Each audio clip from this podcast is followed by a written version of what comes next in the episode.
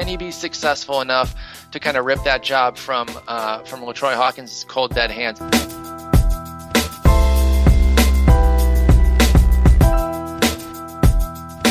I really liked that acquisition. I think that he's going to shock some folks. Very interested in Shane Greene. There must be like somebody's boss that watches these games through Twitter because damn it, these tweets are out of control this spring.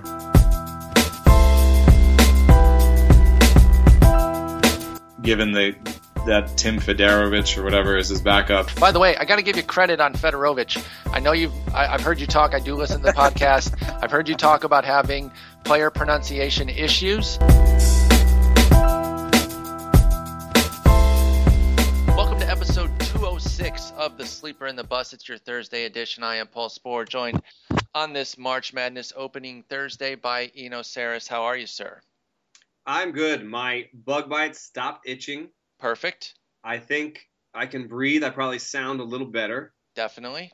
And uh, I don't know. Uh, but I don't need another and. I mean, I mean, those are two pretty huge things. Yeah, and, and I and I and I, unlike half of America, have baseball on my TV. So you know, everything's going good.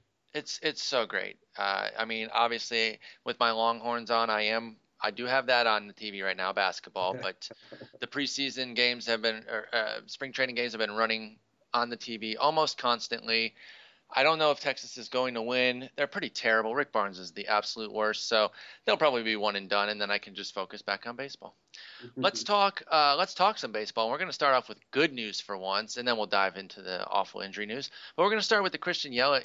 Uh, Yelich. Yelich. How do you say it? I say Yelich. Uh, well, I'm German, so I'd say Yelich. Okay, obviously but, uh, makes sense. Uh, I don't know if he's German, so you can say it how you like. I'm going with Yelich. Christian Yelich, the young up and coming uh, Marlins outfielder, has signed a pretty hefty extension. It's looking like seven years for about 50, just under 50 mil, with an eighth year club option for 15 mil, or uh, about a one and a half million dollar buyout. So the total value, max value, is about 63 million dollars which would cover if they got that option year would cover three of his free agent years. Obviously, this seems pretty good for the Marlins, but how do you see the deal from uh, Yelich's side? See, I can't even stay consistent. I said Yelich and then Yelich. I'm all over the map. well, uh, young Christian, you know the thing is, um, the uh, the thing is, it just seems. I, I think it's uh, a great deal for the Marlins, and you know, just looking at the other guys who've signed uh, a deal around the time uh, that Yelich uh, signed his deal with a, um, you know, with a one year basically, a little bit one one year of service time. They all just seem like really bad deals for the player. I mean, uh, Starling Marte got six years and 31 million, gave up three years of free agency. Paul Paul Goldschmidt gave up, a, you know, his is actually one of the better ones. He only gave up one year of free agency, but he only got 32 million dollars for five years. And then Anthony Rizzo, man, that dude gave up four free agent years, Oof. and and you know the year before he'd only he'd only put up basically you know an average a league average season, and then he you know then he got better. Cashed in, yeah. Is, you know they're very you know there's been some research from Zimmerman that suggests that you sort of peak and then go down. So maybe they're worried that you know they aren't going to get much better and they aren't going to get much more money. But I think I still think peak is at least 25, 26. You know, you know, even if we're talking athletic peak, and these guys all sign these deals before their peak. So it's like, dude, you're, you don't think you're gonna get any better? I mean, maybe a guy like Starling Marte won't get better because he was 25 when he signed it. He had a 4.6 WAR the, the year before he signed it, um, and you know, he's got some weird BABIP situation going on, and you know, that's a little bit different. But yeah, like he's 23 years old uh, and, and I just don't see him. I see the you know I see growth, a lot of growth left in him, and particularly in the power department. So it just seems like a bad time to sign these deals. And uh, I don't know if I was a pitcher, I'd do these deals in a second. You know what well, I mean? Yeah, like, definitely. You know, I could blow out an arm anytime. I'm not sure these deals are on the table for pitchers though, because we don't, you know, we don't see the same sort of uh, of work uh, being done with with young pitchers. So uh, you know, I just think it's uh, it's a bad, uh, sort of a bad decision by some of these young players. But you know, if somebody offered me fifty million dollars, I would take it too. So Uh, I don't really. I, I guess I can't. I'm not holding it against them. But you know, people also ask me why I think that he's gonna um, he's gonna hit for more power, and I think was it's because gonna ask you that. So that that's perfect. Go ahead and tell us because I, I, I don't see it. I can see it in the long term. I don't see it in the short term with the batted ball profile, obviously, but that can definitely morph. I mean, he's 23. So go ahead and talk about where you see well, uh, I mean, power that's- growth.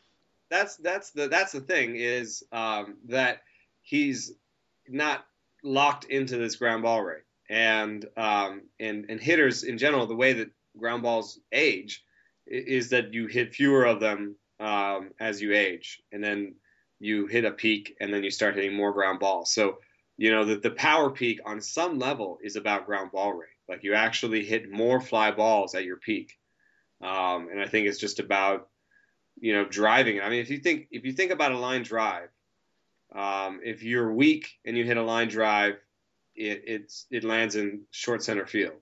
Mhm. If you're strong and you hit a line drive, you almost knock knock down the bullpen fence like Soler did the other day. yes. so, uh, you know, I think as you get bigger and stronger, you turn more ground balls into fly balls just by nature of hitting them harder. So I, I- think that this that 61%. Um, I think this year it'll be like 58, 55 percent. Um, and then at some point he'll get closer to 50%. And then when you're talking about a 50% ground ball guy, uh, guys, there are guys that hit for power 50% ground ball. Absolutely. Yeah. And it's just that 60 range that's scary.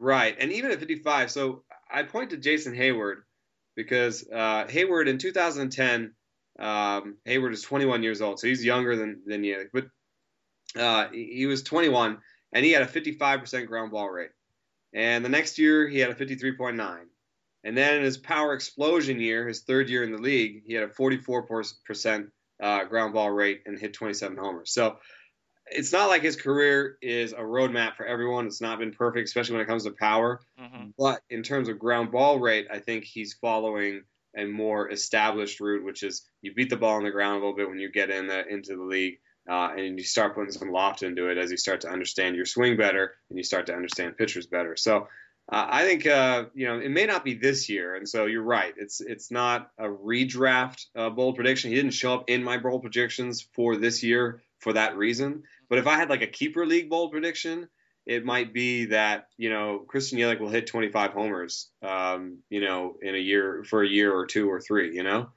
um. That, that, that, yeah, I can get behind that. And you have mentioned the the ground ball piece before about how they start to go down. So, like you said, he's not locked into this. He's not a Ben Revere type where you know Ben Revere is probably going to stay at the high ground ball rate on purpose because he knows that that's his best way to victory is to smash that ball, try to scoot scoot it through, and even if you can't get it deep in the hole, maybe beat it out. So that that makes total sense. Um, let's jump on. he had ISOs in the minors. He had ISOs in his biggest samples because the ISO is a hard number to use in small samples. His biggest samples: A ball 171 ISO, high A ball 189, double A 238. Damn. So I mean, you- you're exactly right. It's not a Ben Revere type, and you know, to go from a 238 in double A to a 108 and 119, that's not park factors. That's you know, that's I think that's biting off what you can what you can bite off. You get to, you get to the major leagues and you say, okay, what can I do here? What can I do? I can hit the ball hard for line drives, and and I'm gonna you know I'm gonna have a swing that that that leads to a batting average. You know, So- and get so he's- base. he's being smart. He's saying I can survive with this. I'll muscle up when it when I when I feel like I can, but I'm not just going to come up here and and Baez it. You know, Baez on the other end of the spectrum Right. there, just going Yeah. for every bit of power.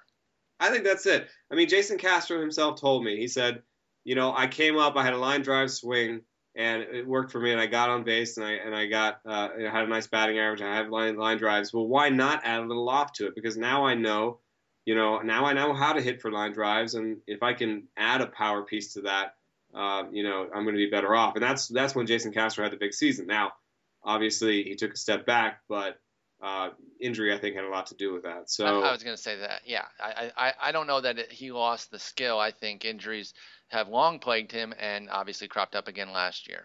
Yeah. All right, let's talk some some downside news. Unfortunately, here and uh, jump into the injuries.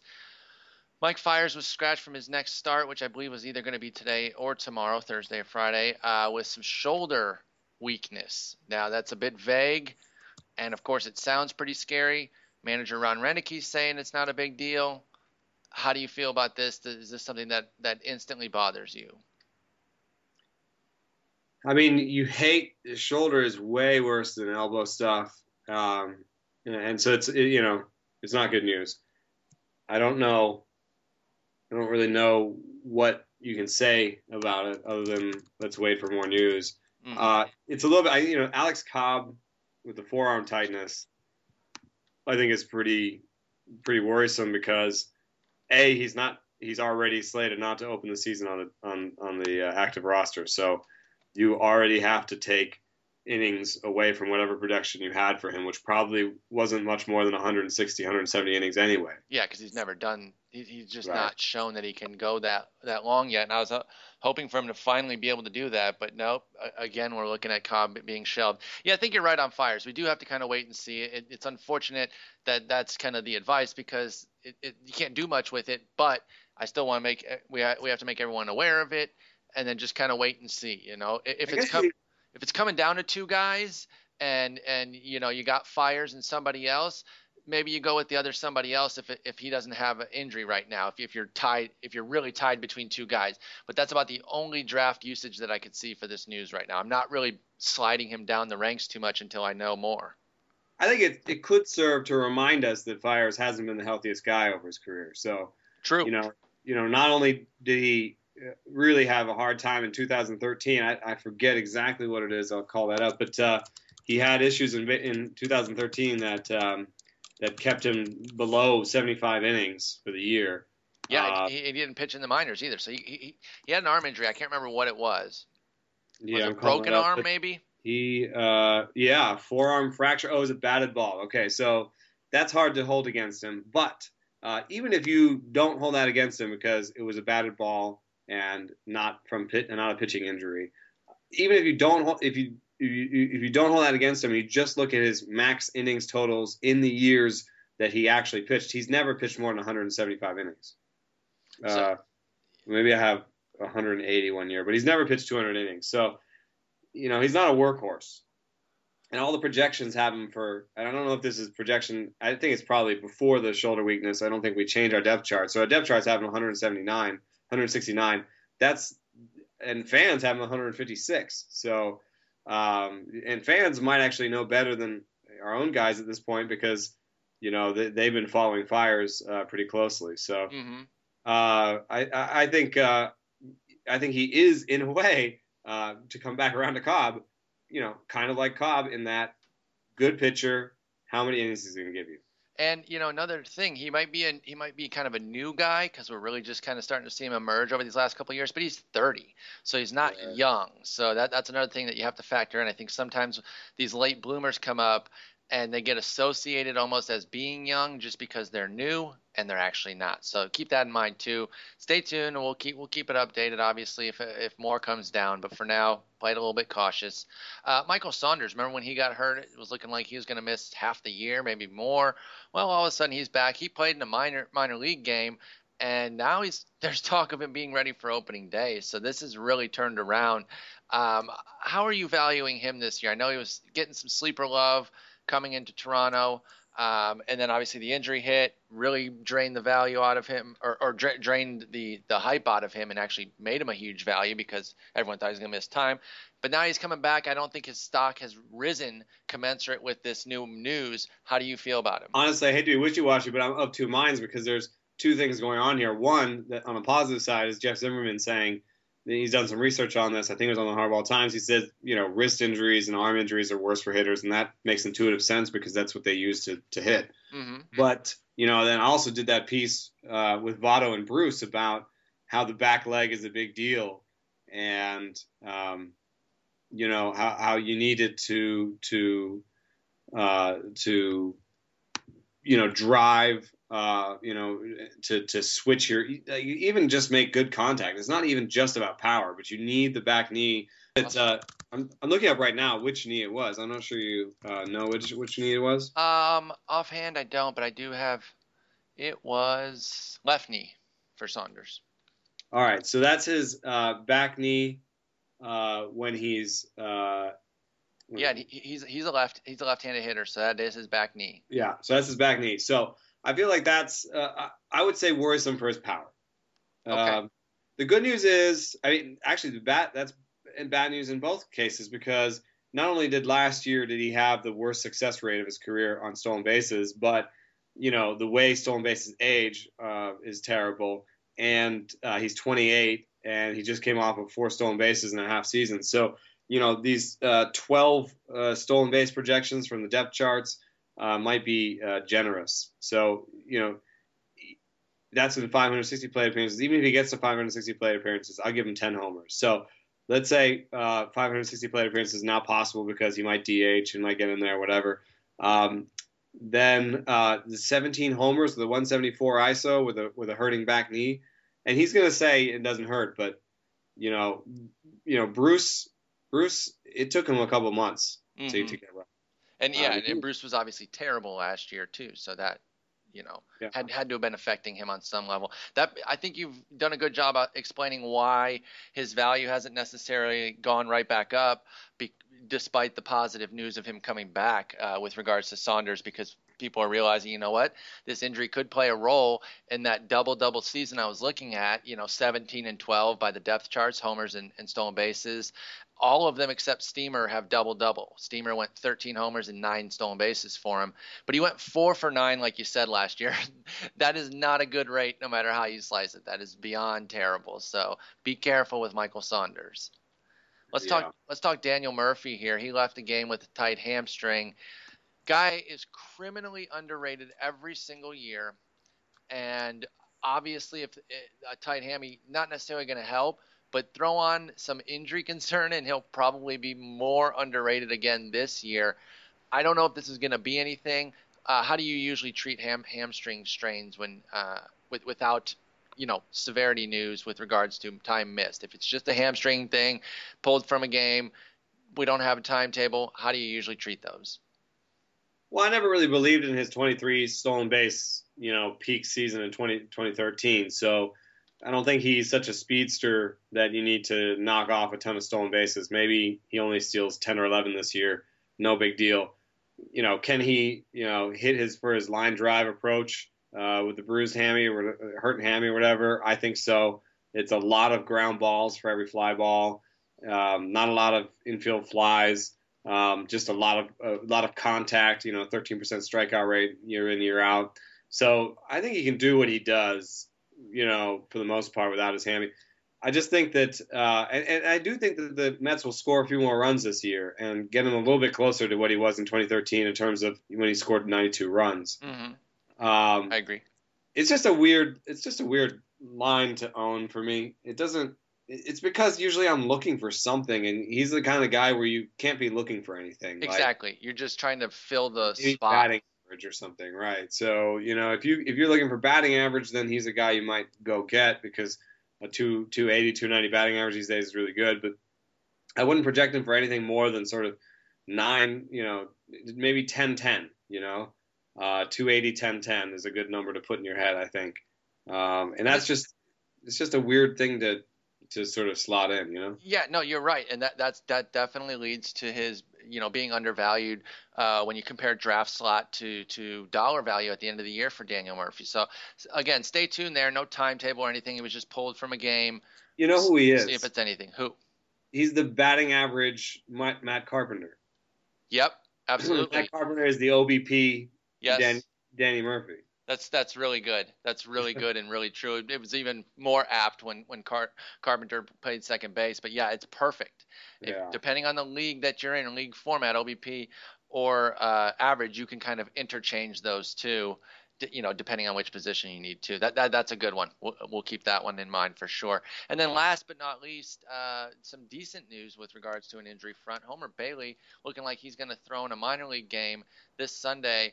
First time he's thrown since the surgery in the offseason to repair the flexor tendon strain in his right elbow.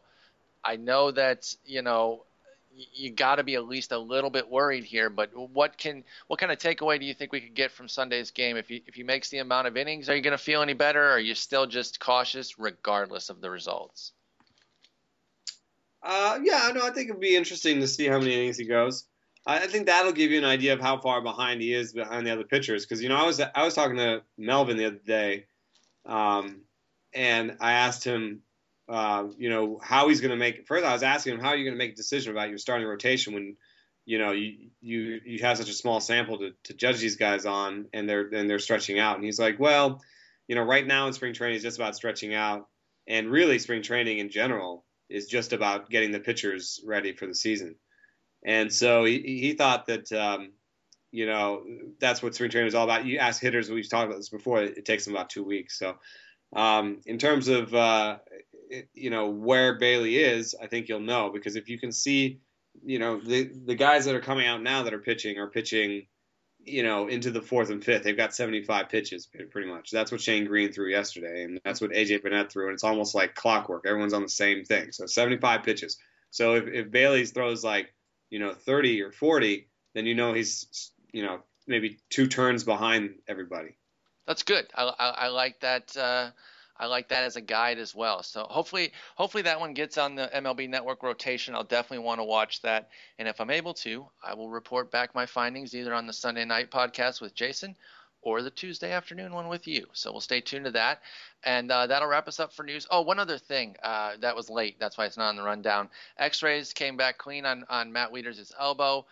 You know, they shut him down from catching after just one game. This is obviously good news in terms of it being clean, but we don't know that we can trust him to catch yet. What are you doing with his value right now? Because I personally have bumped him down a couple spots with, with some concerns here. Yeah, I guess you gotta. I don't. I, I, I shrug. I don't know uh, because it only makes him more of a potential value in the leagues where he's almost a target, like your AL onlys and your um, your two catcher leagues. You know, it almost sure. makes him more exciting because, especially if you can handcuff him. I mean, why not handcuff him? I think it's Caleb Joseph. Yep. If you're looking for a handcuff, so I would say, you know, go for Wieters as your second catcher and then see if you can put Caleb Joseph on your bench. Uh, and in that case, I think you've got yourself a tidy little, you know, decent floor, like playing time floor uh, catcher with, uh, you know, you know, projectability in terms of Matt Weir's Meter Weir's actual, you know, ability to play once he get outside on the field. And Joseph isn't terrible for the time that you might have to use him, um, especially in a league where he would be viable to begin with, obviously. Right. All right, let's talk third baseman here. Now, the strategy, I, I don't think there are many distinct strategies the way there are with some other positions that we that we've done. So we're really just going to kind of break these guys up into groupings and then talk about the different players within the groupings because you can go so many different ways. It's very deep. Uh, I think outside of first base, it's the deepest infield position. Even some of these back end options, obviously they're not as good. You know, sometimes depth is is misconstrued because I'll say, oh, you know, it's positions deep. They got Headley, Aramis Ramirez, and Prado down in the bottom there, and they'll be like, "Well, those guys aren't as good as Josh Donaldson." Yeah, no, duh. I mean, that, that, that that's a stupid thing to say. No, no position's going to have that. You know, depth doesn't mean that there are stars available for the 15th guy off the board at that position. It just means that there are capable guys, and there are a lot of capable, useful mixed league guys here. So let's talk first about the emerging stars, and this is kind of one of the top groups here. Uh, this isn't the only guys in the top group because uh, you know Adrian Beltre belongs in there, and he's not an emerging star. But this is Josh Donaldson, Anthony Rendon. Nolan Arenado and Kyle Seager. All four of these guys getting a lot of love, ranging in, I'd say, as early as the late first round with somebody like Donaldson, all the way down to you know maybe fourth, fifth round at the latest. Uh, Seager might be going a little bit later, maybe fifth, sixth round, but you know they're all they're all in those top five to six rounds. How do you feel about this group of guys, and who's your favorite, based on the cost, of course, because Donaldson's probably your favorite no matter what with with his star talent.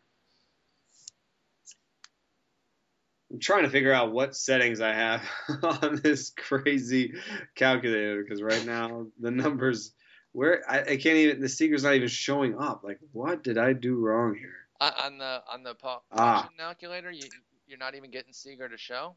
Uh, I uh, I had National League only. Oh, anyway, that, that'll that'll do it. That will do it.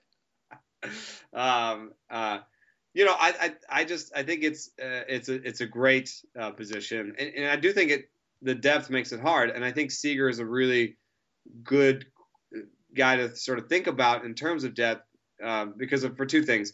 First of all, if you think that you're going to get guys later um, that you think are are good value, then it, it makes it harder to pick a guy like Donaldson, Beltre, and I leave Rendon out because he'll play at second base for most people. Yeah, that's so. So do you pick a guy like Donaldson or Beltre when you think there's a Seager or uh, Ryan Zimmerman, David Wright, you know, you know somebody Chase Headley down the down the line that can give you something that's closer in value? Do, do you do that? And you know, in Josh Donaldson's case, I, I, tend to think that I might reach for him because I think the projections might undervalue the park change he's going to go undergo. Um, so I think that Josh Donaldson may have an Edwin Encarnacion type season um, without, you know, that's before putting the third base tag on him. You know, I, I agree. I, I absolutely love Donaldson, and he is somebody that I would definitely like I said, late first round, even in, in some formats for me, if it's deep enough, maybe 10 team, probably not.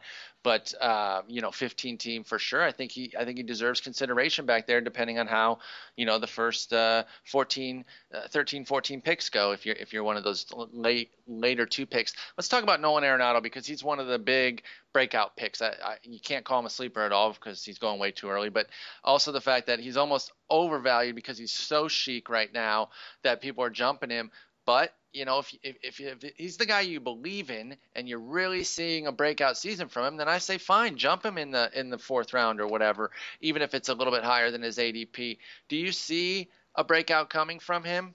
I, I have always said that his upside to me is 300 hitting with 25 homers. That's and, so sexy. And if you prorate just last year's 18 homers out to, you know, 660 uh, plate appearances instead of 460 uh, you you're already pretty much there. Mm-hmm. And he hit 287, and that doesn't take much. And that was with a sub 300 batting average on balls in play. Yeah, Would, I mean, wouldn't, dude would, makes... wouldn't take much to envision him bumping that up, and all of a sudden you're at 325.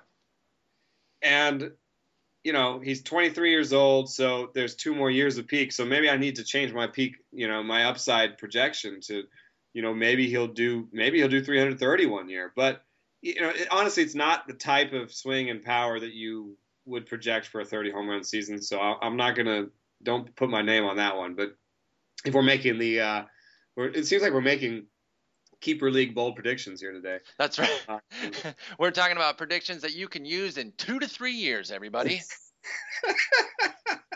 That's Super useful. Uh, no, but I think uh, I think Arenado is is probably worth it. Um, I think the projections are probably under projecting him. Honestly, I mean, I don't know why he would hit two more homers and 200 more plate appearances. Doesn't make any sense. I mean, because he didn't use some 22% homer to fly ball ratio to do what he did last year, and I get that he he struggles on the road. But okay, then wake me up when he's traded away from Colorado, because otherwise I don't care. I fell in love with this guy in the Arizona League a couple years back. I think that was the one that you you were at, and he was so good. And it, just watching him hit was so fun. And yeah, it was definitely a, a, something that I saw. I was like, this guy could hit 335 one day, you know, but contend for a batting title, that kind of that kind of stuff. Um, and then the, the power is just a bonus because if he can hit 25, I'd take that all day. But frankly, I would take a you know 310 average with 20 homers and a boatload of RBIs and runs thanks to Colorado. I just I love this guy. I'm definitely f- in favor of jumping him, even if it feels quote unquote early. I mean, the values in the you know kind of in the eye of the beholder. ADPs only do you so good. The funny the funny thing is in NFBC his peak pick the highest he's gone is 16th. I wow. don't know if I'm ready for that just yet, but what's, what's that, the average? Uh, the average is 51. That I love. I I do it. Yes, I, I would. I would one thousand percent do that. Just just by the auction calculator, um, you know, regular old five by five uh, 15 teams. This is kind of NFBC, you know, with the corner infield. It's pretty much NFBC, two catcher. Uh, I have uh, Arenado at 30 cents less than Pablo Sandoval. Oh, wow. And and that's we just talked about his projections and why they might be a little bit light. I'll take Arenado over Sandoval. What's Sandoval's average? Sandoval is averaging. He's averaging at 125. He's fallen. He's fallen way down. Oh, uh, he was tracking in the in the 80s back in the in the you know in the throes of winter when I first. came what, what's that?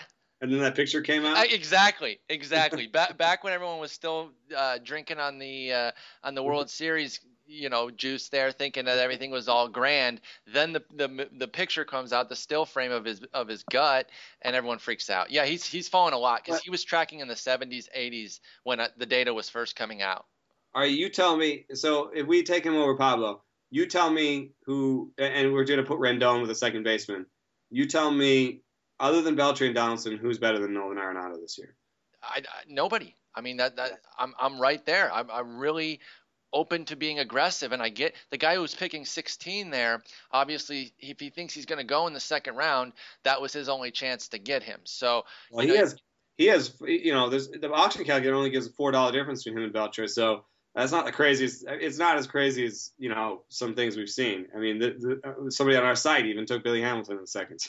exactly. Uh, I love I love Mike. Uh, so I, I, you know the uh, I, I, think that's I, I think Arenado is is still in, in, play as even a value pick at 50. I, I, think that's if you can get a top three at any position in the first uh, 50 picks, uh, do it. We're not talking about position scarcity as much as we're talking about you know, dominating each position. Exactly, just getting studs everywhere. It doesn't necessarily have to be scarce because, as we said, third base we don't believe is scarce. But yeah, I'm I'm fully on the Arenado train there, and um, you know he's somebody that I, I am willing to jump. I, I do have him in one of my draft and hold NFBC leagues too, but I also have Marcus Stroman in that one, so I'm, I'm working from a deficit there.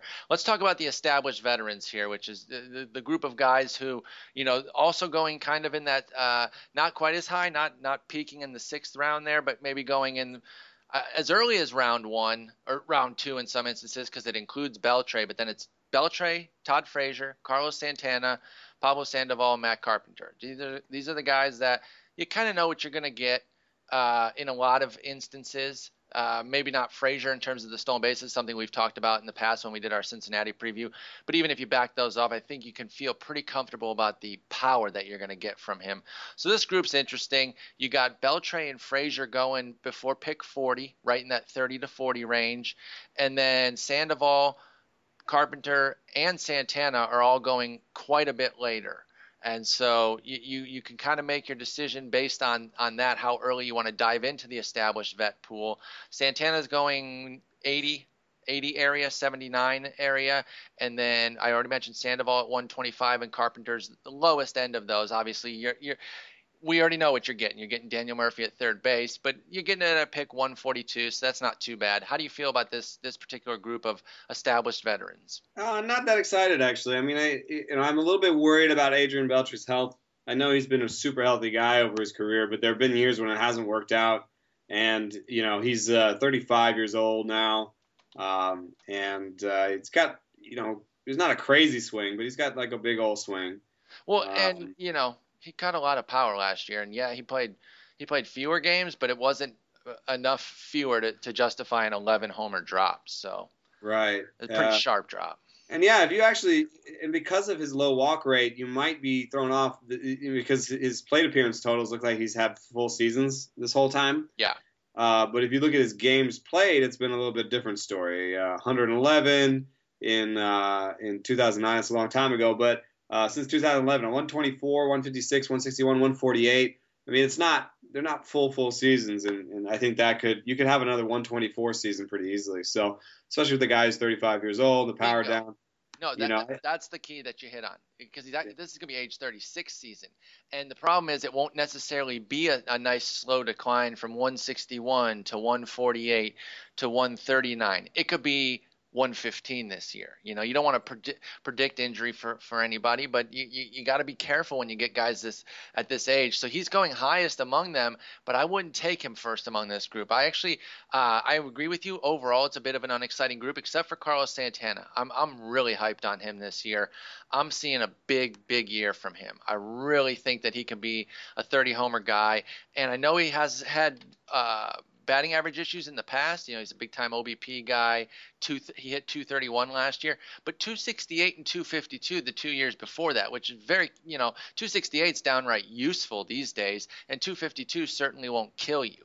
So I think we could see something, you know, like a, even at the high end, I, I think he could hit 275, which is hilarious for a high end. But you know, I, I think he can be batting average neutral at the very least with major power upside. I still think there's a 30 plus homer season in his bat. I'm big on Carlos Santana this year. So in that group, I'm taking him easily. Yeah, I think you're right to be excited about him. The the nice thing, well, the interesting thing about him is that uh, he doesn't really have like a Jose Bautista fly ball rate. So you can't point to his fly ball rate for a bad BABIP.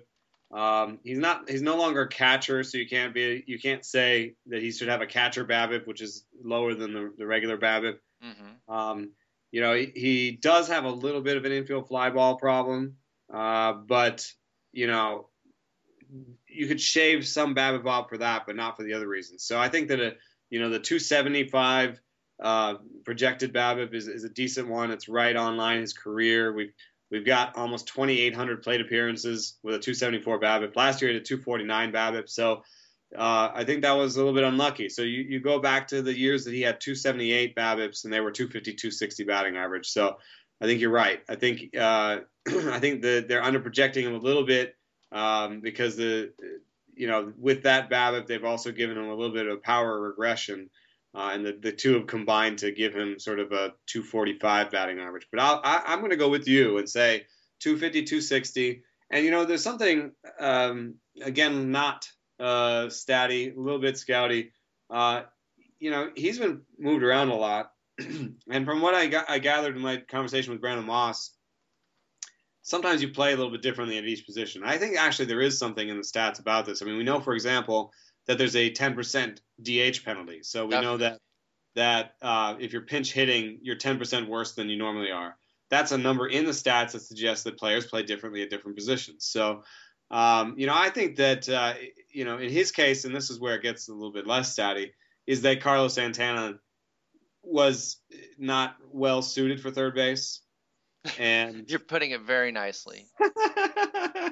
well, I mean, also sort of like personally and mentally, like. Sure. Uh, uh, and, and that uh, you know, and then he got moved around a little bit uh, in 2014, and then um, you know, this year I think is going to be more one position and go for it. Maybe you know first base and cat and and and DHing, but I think the third base thing is out of the picture for him now. And um, I, you know, he was really horrid in the in, in yeah, he was bad. When he uh, especially say, when he played third base. I mean, it's a small sample, only 113 plate appearances, but a 509 OPS, not good. Right. And, and, and, a, and a and a 912 at first base for 411 plate appearances. Yeah, and and and Moss said that he played way better at first base because he was still in the infield. He was still, you know, in every play, and it kept. He's kind of ADD, so it was like, you know, kept him, you know, in the game. Whereas on the outfield, he, you know, probably was thinking about whatever he thought about. He asked, yeah, he's he's crazy. Uh, I love Brandon Moss. yeah, he's totally nuts. Uh, and, and, so I think Carlos Santana, uh, you know, this could be it could be a good situation for him. I don't see why he couldn't, you know, hit 250 and hit 30 home runs this year. Excellent. Well, let's move on to our next grouping here and talk about some more third baseman. We're going to look at the bounce back vets. Now, this guy, these guys they could have been in the established vets because they've definitely put up some track record, but they're all coming off a little bit of something or a lot of something from last year. So some of these guys were, were much worse than the others. Uh, that's Evan Longoria, Chris Davis, David Wright, and Ryan Zimmerman. You know, like I said, kind of a mixed bag of stuff that they're coming off of. Evan Longoria actually, you know, played. He played 162 games, and he wasn't bad by by any measure, really. He was just kind of blah. 22 homers, 91 RBIs. We'll take that. That's a, a three-year high. Five stolen bases. That's a four-year high. And then, uh, but a 253 average. That's a career low. So that's why it was kind of a eh, season. Even though now he's he's established some health for the last couple years. 160 and 162 games the last two years after really you know, being a guy, can we rely on him? Because he had 133 and 74 games back in 2011, 2012 for Longoria. So, talk to me about this group a little bit. Um, we got injury returns here for most of them, except for Longoria. He's more of a performance return. And who do you like to bust out most from this group, or or bounce back most? I shouldn't say bust out. I like the I like them as a as a, as a team. I, I, I like um, as a group of, of players. I, I I would buy I think that you could have a viable auction strategy or, or, or, draft strategy where you where you targeted all of these guys and you just sort of waited until that tier was empty. Because you could, I don't say you necessarily put them all in the same tier. Longo is actually, you know, obviously going for a little bit more. Yeah. Um, but um, you know, I think something to me said that the Rays didn't really have a great season last year, and they didn't score a lot of runs. And I don't know if that really explains Longoria's power outage, but it does explain, you know, the runs and RBI totals being a little bit down. And I think it could go to to some extent about the power outage. Maybe, you know, that explains a little bit the fact that um, he reached more than he ever had in his in his career last year. You know, uh, you, you, uh, sorry, uh, you could reasonably roster all. You said you'd target these guys. You could reasonably roster all of them. You can get Longoria as your third baseman, Davis as your first baseman, Wright as your corner infielder, then Zimmerman in the outfield. So given, I mean, given some of the prices, uh, particularly of the of the latter three, maybe if Longoria's price dipped down, you got in a league with with Longoria haters, and all of a sudden you're taking him around pick 70, then you could get the other three uh, it actually kind of depends on Davis because some leagues he's getting a lot of love, other leagues a little bit more tepid. It would, might be tough getting Longoria and Davis, but you could definitely get three of the four if you really want it. I'm just saying. I think it'd be kind of fun because their their skill sets are different enough, and the, the batting average you'd get from Zimmerman and Wright, I think, would balance out the Longo Davis a little bit. Exactly. You get a lot of power from Davis, eh, no matter what his batting average looked like uh, you'd be betting on a little bit of a bounce back from Longo in the power department, which I think is tied into that reach rate that I just talked about. And uh, Zimmerman might stay healthy at first base. I mean, that I think a lot of his issues had to do with the oblique uh, turning, you know, throwing to second. His throws were terrible. His throws looked horrible, and um, you know, I think that could keep him healthy. I, you know, David Wright for me is the big mystery. I mean, you know, I don't know why. Um, the, the projections always weight last year pretty heavily, but uh, you know, if you don't think like a projection system and you just think like a human being looking at his numbers, you've seen that he's had down years in the past and he's bounced back in the past. So he's he's obviously got a little bit of the sort of metronome tick tick tick going. And I don't mean metronome like he's the same every year. I mean the the, the way that it kind of oscillates from one goes side back to, yeah, it goes back and forth. So, you know, I don't think that he needs to bounce back to a 150 ISO when before last year he'd only done that once in his career. Exactly. So and bounce you know, back from that, that to your point. Those, that was one of those. That was one of his bad years. So eh, you know, and the year after that, he had 29 homers with 220 ISO. So uh, then he had a 172 ISO. That was a bad year. And the year after that, he had a 186 ISO with 21 homers. And uh, and then had so a excellent 2013 that was cut short by injury, 18 homers, but that only would have been a 24 homer season. Yeah, so, would have been a massive year. So I I think that they're light on the power. I think that he's uh, in general uh, being underprojected, uh, especially on on base percentage leagues. Uh, this is a guy that even in his bad years had 350 on base percentages. I think all of the projections are low uh, in terms of that. I think the fans who give him a 365 bat, uh, on base percentage and 17 homers, 166 ISO. That I actually I don't think that's an open eyed uh, projection. They only projecting him for 598 plate appearances, so they're not saying he's going to be perfectly healthy.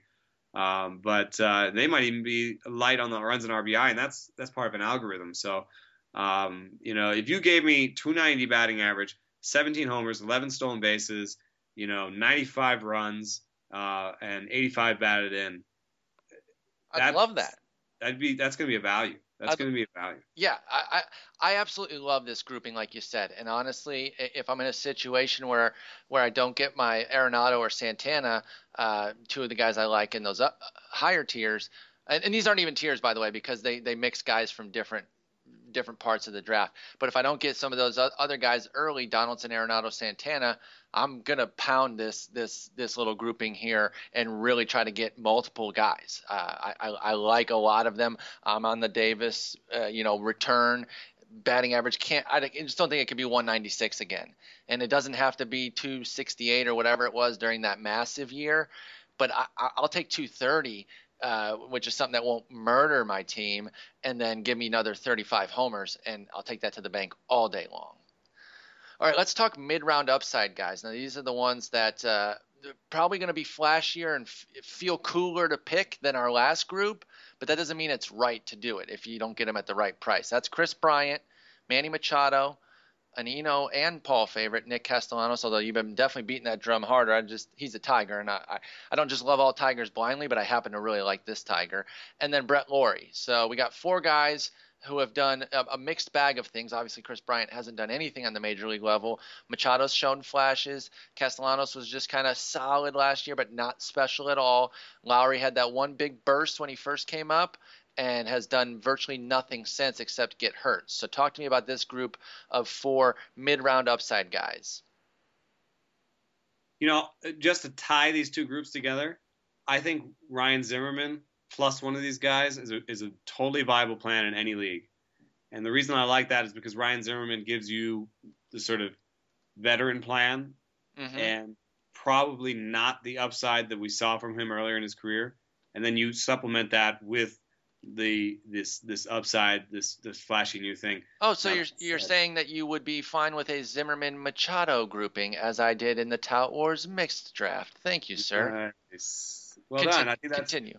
I think that's really fun, uh, especially since they, they're a little bit different. And Machado might give you, if the knee's good, some stolen bases, and you know, I think he, you know, when Machado figures it out, he's going to be he's pretty pretty special. So I do like that combo. Uh, I think that probably the least likely combo for me. I mean, given that I've uh, talked about Castellanos, and I think I, have talked about why I've loved him, so I don't need to do it again. But just mm-hmm. it's about the scouts loving his hit tool, and I think the hit tool is going to come around, and the line drive rate was good, and I think he's figuring out the league, and you know he's good good age. Kris Bryant, you know, for all the love we've given him, he's still a prospect. You know, he still hasn't done anything. Done, yeah, he still hasn't done anything, and for all the power we've seen, there's still the batting average and and contact rate question mark. And there are some guys like Wily Mo Pena who have a ton of power and can hit the ball a mile, uh, but can't. You know, Vladimir. I, what Vladimir, Valentine? Yeah, I, I say Vladimir because I've always I thought that the W's were supposed to be pronounced as V's. Yeah, so yeah, I, I always said Vladimir, but if it's yeah. if it's Vladimir, I don't. I don't I, think it's Vladimir. That's an interesting combination of letters for me to put a W and an L together. It's Vladimir. I'm sure it's Vladimir. I mean, even in German, it's it's uh, W's or V's. So anyway, Vladimir uh, Vladimir Balentien kind of thing. I'm not saying that's who Bryant is. You know, I just did a whole uh, couple of pieces on on on Bryant and uh, loved him to death, and you know could look into his his deep blue eyes any day. But right, uh, that's that's but, really funny. That, uh, they're ridiculous. They're like marbles. They're ridiculous. Yeah. I you know I think even a Bryant Zimmerman one works. The reason that I I think it it doesn't maybe work is because I'm not sure what people are paying prices for Bryant, and even in a redraft league, I've heard, um, you know, so, like somebody even asked me the other day, and uh, I'm not if they're listening, I'm not making fun of you. Uh, you know, it, it's it's it's a viable question, but they were surprised when I picked Arenado over Bryant in a, in a redraft league, and I was like, you know, dude, we don't even know when Bryant's gonna be up, so. Um, I think the hype on Bryant might make it hard to do a Bryant Zimmerman combo and do it at a good price. Exactly, because they're uh, going to start going by the time. I, I, think this is the weekend, by the way, that I, I can finally stop saying by the time draft season kicks into high gear because it's high gear now, uh, this weekend especially. By this time, you know, as we're getting into these drafts, they're going neck and neck. So unless you're on a wheel where you can take them both at the same time, I don't see it happening. The latest NFBC data has Bryant ahead of Zimmerman, 106 to 114 in picks. So it's going to be tough to roster him, like you said, at a good price, too. I wouldn't pay more for Bryant than I would Zimmerman personally. Now, the one thing I love about fantasy baseball is, is that it, it, it's a, it's a weird thing to love, but I love that the, as a group we never learn. We never learn on prospects. It's like no matter what we've seen, when the next one that's supposed to be the the end all be all when he comes along and starts raking as as Bryant has been in um, spring camp all of a sudden we forget everything we learned and we get on the train without with, with reckless abandon because of what could be. And that's kind of funny to me. I get it but for me i just can't do it. So he won't be on any of my teams this year because i don't have him in any keeper leagues and i'm not paying that price Yeah, exactly. Deep, deep blue eyes be damned. So, sorry, Kris. uh, but yeah, that that's a good group. I like that grouping for a corner infielder uh, for sure. if if you're if you're getting later in a draft, uh, although not too late with with Bryant, but if you're getting later in the draft, Machado his stock has really fallen because of the injuries. Understandably, he's been a little bit forgotten with the depth of this position. I think him as a corner infielder is really great. And then Castellanos, you can even start getting later at times, and even maybe make him your your, your utility. So you might have three third basemen on the on the uh, roster, but that's all right. Uh, if he's the best guy available, we'll take him.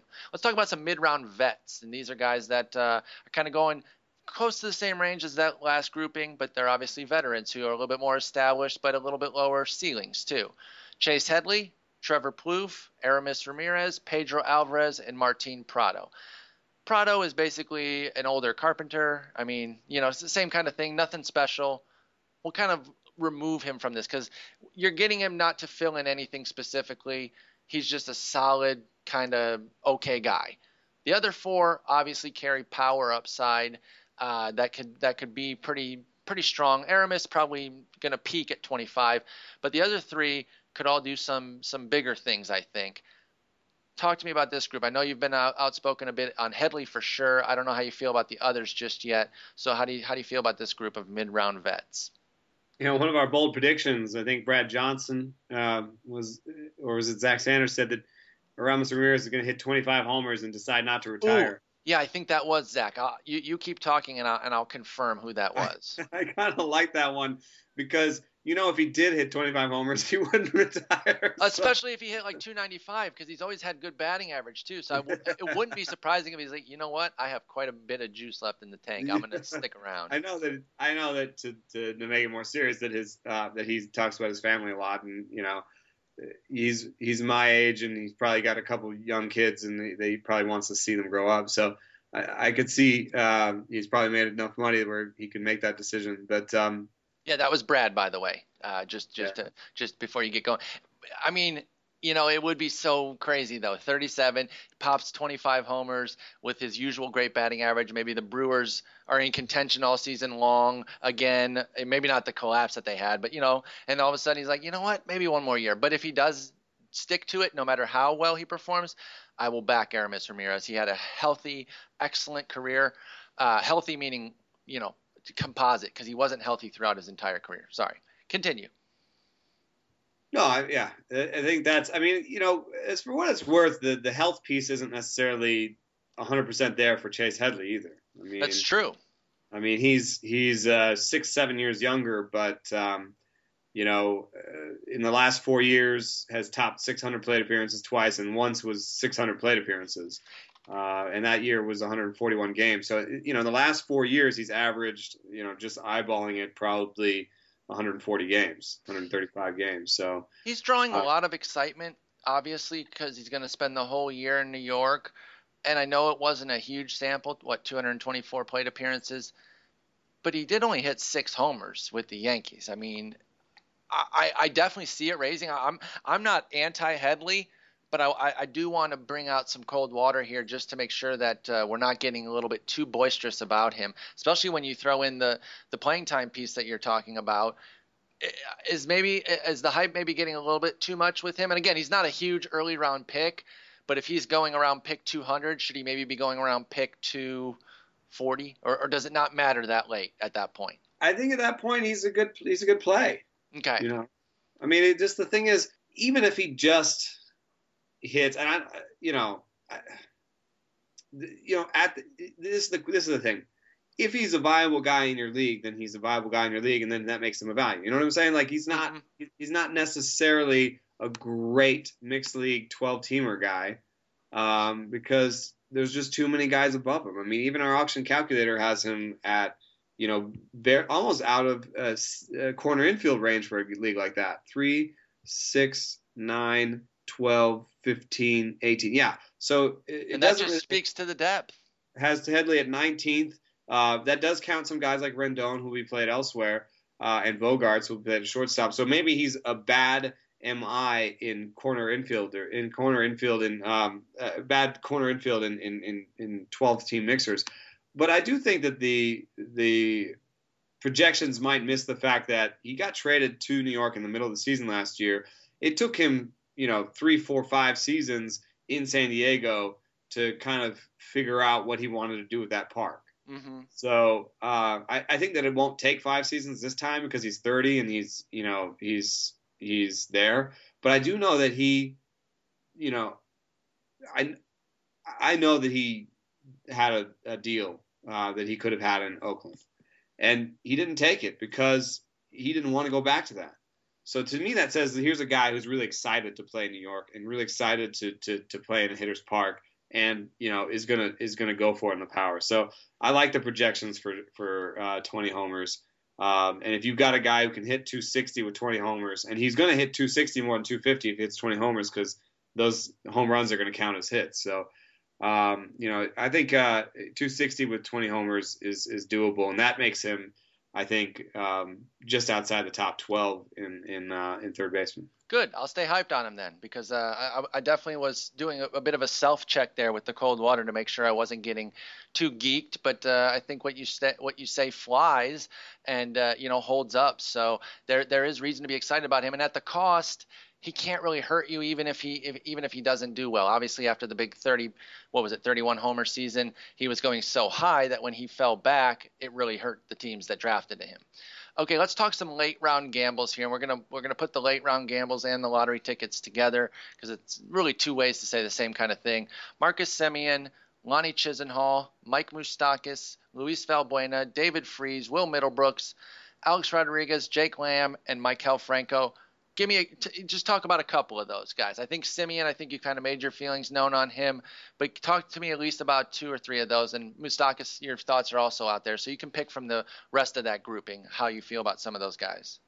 Well, who does that leave? I mean, Semien's a, points league guy. I think on OBP type guy. Who else? Who else do you have listed Ch- on that? on that group? Chisenhall, Luis Uh, Valbuena, Uh, somebody like David Freese, uh, A Rod, and then two younger guys, Will Middlebrooks, Jake, or three younger guys, Will Middlebrooks, Jacob Lamb uh, in Arizona, and then Maikel Franco, who is still fighting for a spot though because Cody Asche is there. This is But- actually funny. I think it. I think the third base situation breaks down around here, um, because I do like it all the way to Brett Lawrie, um, who's you know you know probably 25th or something on our, in, in this auction ranking uh, that I've got in front of me. Yeah, and then it falls. And I think it falls apart because I do not like Lonnie Chisenhall. I do not like Yasmany Tomas. Oh, and I didn't include him because I didn't know if he was outfield or third base. So yeah, he he, he could be included.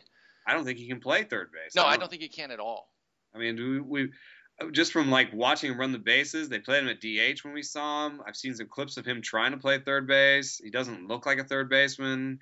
Uh, he wasn't playing third base in Cuba. Uh, so I don't know why uh, they think he can play third base. And, and and also from from having a team with a third base hole in a dynasty team, I know that this is a tough position right now because uh, if you don't have one of the top sort of 20, because I've been trying to get a third baseman, I can't pry any loose, and uh, you know I've been going at it with Cody Asche um, and um, just whoever I find in a given year. And there's To- a reason I didn't mention him, by the way, Yeah, you you you know firsthand why he wasn't mentioned. Yeah, and I just can't I can't find anybody to go with him, and I don't necessarily think maybe you know I don't you know I don't even think because I I like Brandon Drury better than Jake Lamb in, in Arizona. I don't necessarily mean think that Brandon Drury is going to take it right now. But between those two, you would rather invest long term in Drury. exactly, so I, I don't I think that that's that's that's more likely to happen in the future. Um, you know, and you know.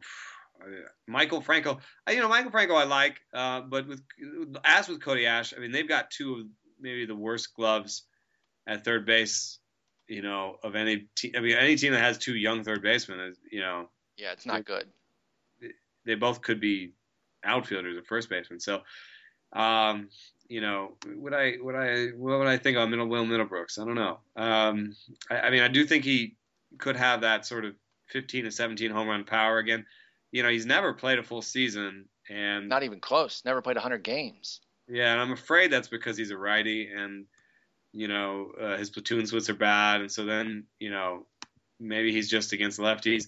So maybe Solarte's the guy there. Uh, maybe Solarte's you know more interesting than people give him credit for. Maybe That's true. maybe you know maybe he can you know do like a another 250 260 with 10 homers season you know and maybe maybe he is going to be the guy that plays most of the time. I mean, at least he's a switch hitter. And if he And- leads off and that offense does perform, um, you know, near expectations, and they're definitely gonna be better. So if they do, you know, well enough, maybe he scores some decent runs because he 336 OBP is not anything to write home about, but it's not garbage either. Yeah, and he walked 10% of the time last year. I don't know Yeah. if that's necessarily going to carry over, but you know, most of his swing rates were, were above average. I mean, he swung less than average. He he reached less than average. He made contact in the zone more than average. So that's the kind of uh, of plate discipline stuff, and it happened on per pitch level. So you know, bigger samples. I mean, we're talking about thousands of pitches here. Um, you know, it's the kind of stuff where you could actually have a decent batting average. I don't know why he's necessarily projected into a 270 um, uh, BABIP, and it might be because he had a little bit of a pop-up problem. But I, you know, after one season, we're going to give him a pop-up problem. I'm not sure about that. And he didn't have a lot of power, so he's not muscling, you know, his way to hits. But you know, I don't see why he couldn't have a, a you know, like a 290, 300 BABIP, and then you know hit 275 with 10 homers. So. I think Solar- Solarte is the kind of guy that maybe I'll try and get on this team. Valbuena, actually, I like because Matt Dominguez is pretty much a bust at this point He's because not even glove. He can't even. Yeah, that, that was supposed to be his thing. yeah, and I and I've been I I've actually had him a couple times in labor because I thought well his glove will keep him on the field, but I'm not going to Exactly. buy him ever again because you know I don't think his glove's going to keep him there anymore. And and Valbuena's glove is good, uh, and I think it's even better than the, the numbers showed last year. Um, I think that's sort of maybe just a defensive little quirk for him. Uh, the two years before he was a plus defender, and uh, I, I believe in his glove. So Valbuena is uh, also a lefty, so even if he platoon splits, uh, even if his platoon splits don't improve, he's a guy who's going to play two thirds of the time. He has above average power. He's not going to have a great batting average. I mean, he's proved us that. But if he can get near league average batting, uh, league, league average batted ball luck, he should hit 240 uh, with you know 15 homers and a decent OBP and uh, and play good defense and stay out there. So I think Valbuena and Solarte are uh, are interesting um, low round guys, and Nice. I don't think there's necessarily. I mean, other than Bryant, um, you know, I don't believe a lot in Mike Olt. Um, I never really did because he just even when he was a better prospect, he had bad strikeout rates in the minor leagues. Really bad. Yeah, Yeah, he, he had a lot of swing and miss. I watched a lot of him uh, up close and personal. Yeah, When- Round Rock. Yeah, and you know when he got a hold of it, it was great. Crowd crowd goes crowd goes wild. But when he wasn't, you know, I watched him hit 213 for a summer, and uh, that that was enough. He got traded that summer, so uh, not too surprising there. I, I got to get your at least a, a takeaway thought on A Rod, and then we'll close with a couple prospects, uh, and then wrap this up. You think A Rod's going to be at all viable? Obviously, every spring training at bat seems like uh, it's getting a breakdown right now, and he's he's doing all right. I mean, he's looking like he can hit. I, I think he'll hit for some power. I don't think he's a bad late round gamble, but what do you think is a realistic ceiling if he stays healthy? Because that's the biggest piece, in my estimation, is him staying healthy as a 39 year old. Um, pro- probably as a, close to a full time DH because I doubt he's going to play much in the field. Yeah, I'm. You know, the only question is, can he actually DH? Because that, is, like we said earlier, it's a skill. So you know, can he actually DH, or is he going to be 10% worse than he would be normally as a 39 year old A Rod? So, you know, I think a 39 year old A Rod could hit two. I mean, honestly, I don't know why the projections even have him for this low, but uh, I would say he could hit 260 with 18 homers. I agree. I Uh, 100 percent agree. Now, if you take 10% off of that because, you know, that's A Rod in the field, um, You're sure, you could do that. 16 homers. yeah, 16 homers, 250 batting average. Yeah. That, that sounds that sounds still useful, especially since he'll, he'll be third base eligible. You know, it, it'll be, you know, maybe my 18 team league where I can't find a third baseman. Maybe my solution this year will be draft Asche, or uh, keep Asche because I, I don't have a choice. Keep Asche, draft Solarte and, and Rodriguez, and maybe between the three of those, I've got something going on. piece it together and then see if maybe something pops later. Okay, we'll close with two prospects. Um, do you think Miguel Sano or Joey Gallo do anything this year, which is reach the majors, obviously, because they'll, they'll do plenty in the minors, but will either of them reach the majors? I think, you know, Sano uh, hasn't played a lot in Double A, but his team has got a more obvious solution or, or use for him. Um, so I, I think Sano is will. Yes, I do think he will. Okay. And Because yeah, you know it's a throwing arm issue too. So you know if he if he comes up and rakes again, um, if they once he passes 500 plate appearances in Double A, I think the team will want to see what they what they've got. despite the transcendent power, Gallo uh, he hit 21 bombs in, in Double A last year and 291 plate appearances, but 232 average. He's got a ton of swing and miss in his game, so I really don't think we'll see him uh, this year at all. I'd be I'd be blown away. Plus Beltre's there. Yeah. If Sano has problems, yeah, Gallo's contact problems are worse. Exactly. So yeah, Sano is the is the best bet of those two. All right, uh, that will wrap up the third baseman, Eno, and we will head into the weekend. Um, probably get some drafts done on on both ends. We'll come back next week, and we will probably have. Oh yeah, you and I will have starting pitching because uh, uh, Jason and I will talk outfielders, and we'll throw in some DHs because I, I didn't include them in first base, and somebody mentioned that to me. You didn't talk about Chris Carter or. Uh, or we did talk Carter, but we didn't talk Ortiz. Who else is DH only? Is there anybody else even? I can't. e- I can't even think of anybody else besides Ortiz that is. Butler, but uh, I think he probably played enough first base. Actually. Yeah, I think he did. So anyway, but I'll, I'll mix him in there with the with the outfielders on Sunday. Then you and I will be back next Tuesday to talk starting pitching. That'll probably have to be a two-parter. We might have to start with them on on Tuesday and finish with them on Thursday. But until then, I'll talk to you in uh, in, just a few days. How's that sound, Eno? Sounds good. Perfect. Peace. Peace.